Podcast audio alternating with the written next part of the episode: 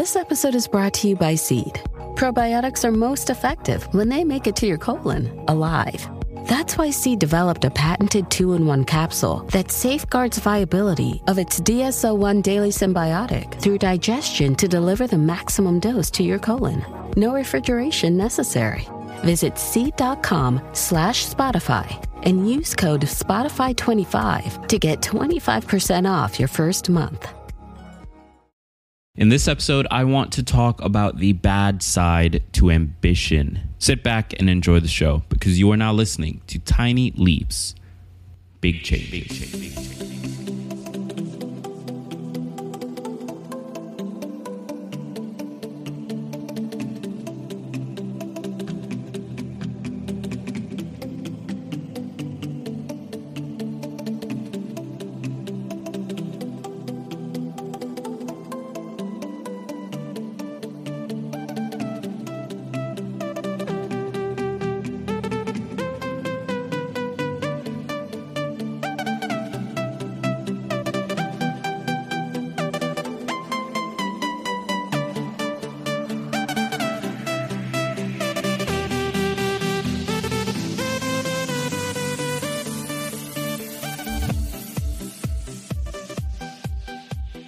Okay, so we know that ambition is a good thing, right? It drives us, it pushes us forward, it allows us to dream of bigger things and push for greater than what we have. And ambition is, without a doubt, a positive trait.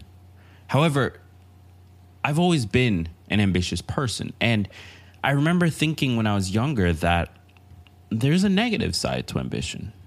You know, there is... It, it's not always a great thing to be an ambitious person, because really what ambition means is that you are always reaching for something else. And when you are always reaching for something else, it makes it very difficult to be happy, to experience happiness and joy about the things that you have. It makes it difficult to experience gratitude about what you've already done. And frankly, it makes it very difficult to understand the successes that you've had and to feel good about those successes.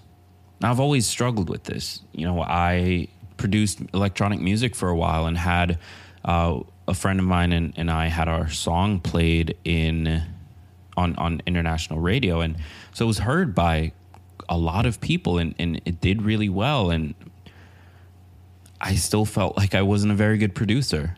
Um, and I, I think I felt all of these things because by the time I achieved something, the goal had already moved. And and that's really the negative side to ambition.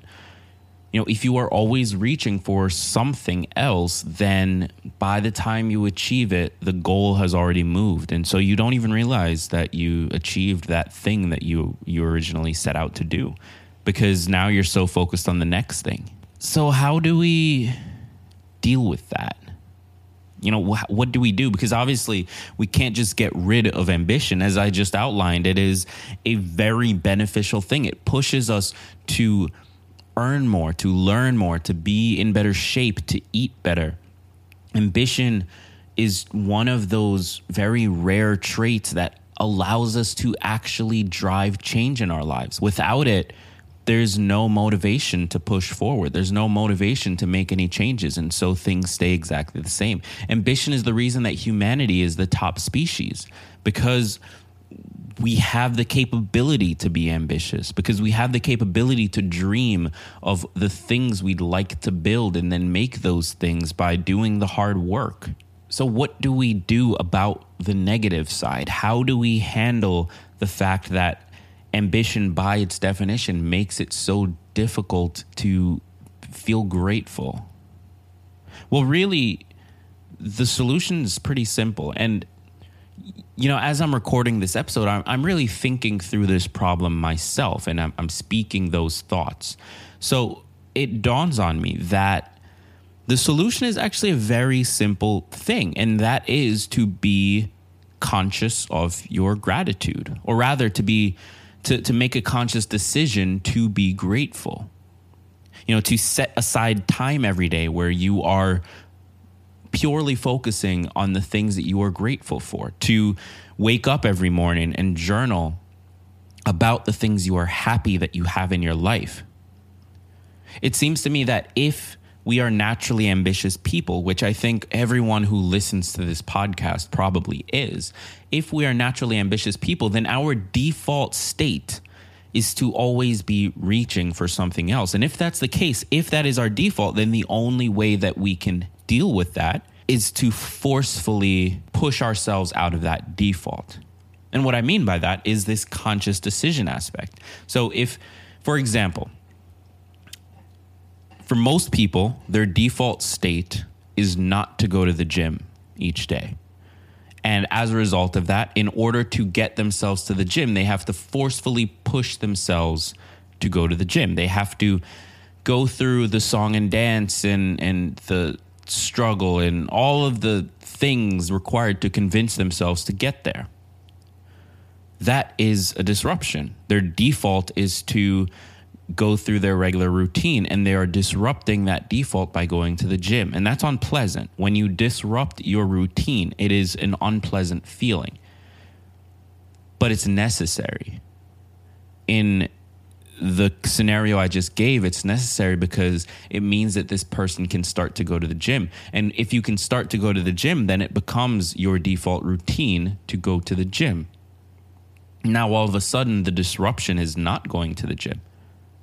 So it's important that we force ourselves to break out of these routines. And in the same way, back to the ambition problem, in the same way, if our default state is to be ambitious, to constantly climb, to constantly look at the next thing, to move the goalposts as soon as we get there, if that is our default state as naturally ambitious people, then it means that we need to forcefully disrupt that default state. We need to specifically mark out time on our calendar, set an alarm to focus on being grateful, to highlight the things that we feel gratitude for, to reach out to the people that we love and let them know that we love them.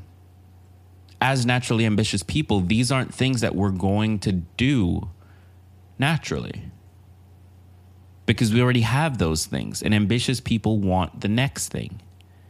So the solution, as I said, is simple. If you are naturally ambitious, if you struggle with feeling happy about the things you've accomplished simply because you're already focused on the next thing, then I challenge you every day, every morning, to break out a piece of paper and just write down three things that you're grateful for. I think that is the best way to disrupt that pattern and to put yourself into a position to start noticing those things that you are grateful for rather than constantly reaching for the next thing. And this is something I need to do. This is advice to myself, because I am naturally ambitious and because I am the type of person that forgets to celebrate the wins and forgets to be grateful for where they are. So I challenge you to do that. I challenge you to be grateful and focus on your gratitude for the things that you do have. And then from there, once you've finished your obligation to do that, once the alarm goes off, you can go back to being ambitious. You can go back to purely focusing on the next thing. So with that said, I would like to invite you to join our Facebook community. You can do so by going to Facebook and searching Tiny Leaps, or by going to w w w dot greg clunas dot com and clicking community. And what you're going to get when you join the community is simple. It is a community of people who want to help you win in your life. It's that easy. It's that simple.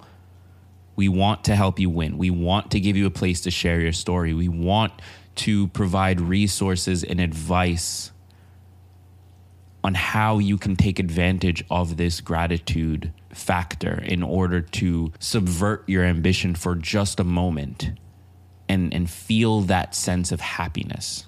So join us, join the community, head over to Facebook and search Tiny Leaps, or go to greg clunas dot com and click community. And until the next episode, I've been Greg Clunas, and remember, all big changes come from the tiny leaps you take. every day. Every day. Every day.